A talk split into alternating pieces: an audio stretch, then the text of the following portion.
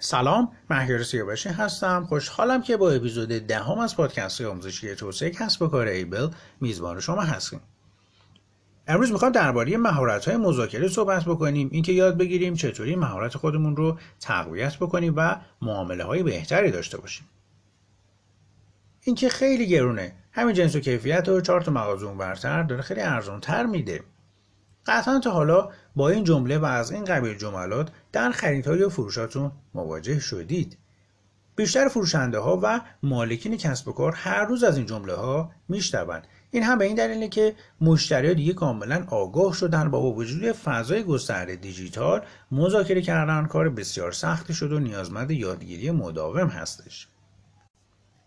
ما پنج استراتژی به شما یاد میدیم که باعث میشه علاوه بر اینکه مهارت های مذاکرتون بهتر بشه سود بیشتری هم به دست بیارید.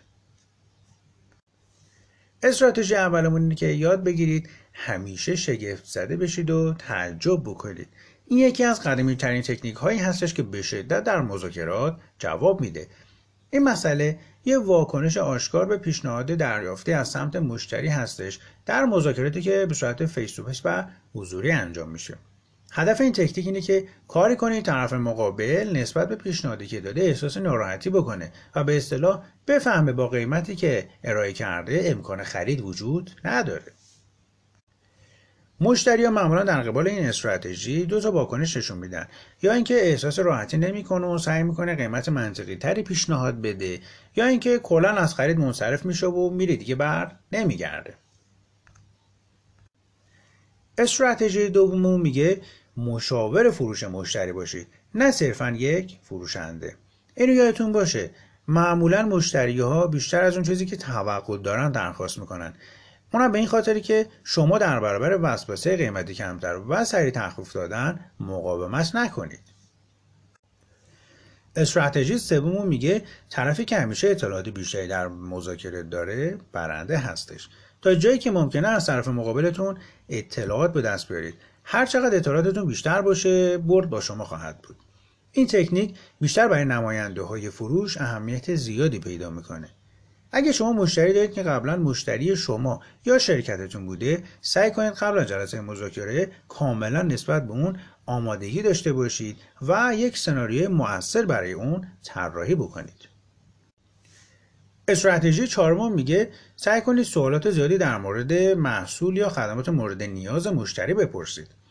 قانون مذاکرات میگه همیشه سعی کنید 70 درصد شنونده و 30 درصد گوینده باشید. با چند تا سوال تکنیکی پرسیدن از مشتری می‌تونید به خواسته ها و نیازهای اونها پی ببرید. بعد بشینید گوش بدید و دنبال راه حل مناسب برای برطرف کردن نیازهای اونها باشید. سعی کنید از این مدل سوالات زیاد بپرسید. چی باعث شده که بخواید محصول یا خدمات از ما بخرید؟ تا حالا تجربه از محصولات مشابه داشتید؟ محدودیت زمانی برای خریدتون وجود داره؟ می‌تونم بپرسم که بودجه شما چقدر هستش؟ چه چیزی براتون توی این خرید اهمیت داره؟ تا جایی که بتونید سعی کنید از این قبیل سوالات زیاد بپرسید و علاوه بر اون از رقباتون هم سعی کنید اطلاعات زیادی داشته باشید. ولی هیچ موقع وارد جنگ قیمتی با مشتریاتون نشید.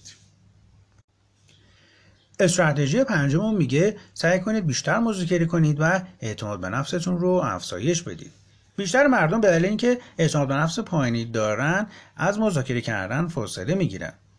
سعی کنید از این جملات و سوالات زیاد بپرسید که باعث میشه مذاکرات بهتری داشته باشید. می‌تونید قیمت بهتری پیشنهاد بدید؟ امروز چقدر می‌تونید به ما تخفیف بدید؟ اینکه خیلی گرونه. برام امکان خرید با این قیمت وجود نداره.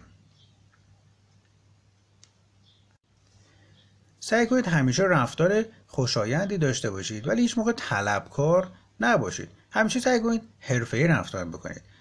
اگه مذاکرات بر اساس اهداف شما پیش نرفت هیچ موقع عصبانی و ناراحت نشید. اینو خوب بدونی که در مذاکرات هیچ چیز صد درصد نیست و همیشه خوب پیش نمیره حتی برای مذاکره کننده های حرفه‌ای. همیشه یکم زمان بخرید و از اون لحظه فرایند خرید فاصله بگیرید. به جای اینکه جواب منفی بدید یا تخفیف زیادی در مورد محصولات یا خدماتتون بدید سعی کنید یکم زمان بخرید و از اون فرایند فاصله بگیرید. این یکی از بهترین راهکارها برای کنار اومدن با مشتریان هستش. این پنج استراتژی در مذاکره رو استفاده کنید تا با سرعت زیاد متوجه بهتر شدن نتیجه ها توی کسب و کارهاتون بشید. امیدوارم که پادکست دهممون براتون مفید بوده باشه. تا هفته آینده مواظب خودتون باشید. خدا نگهدار.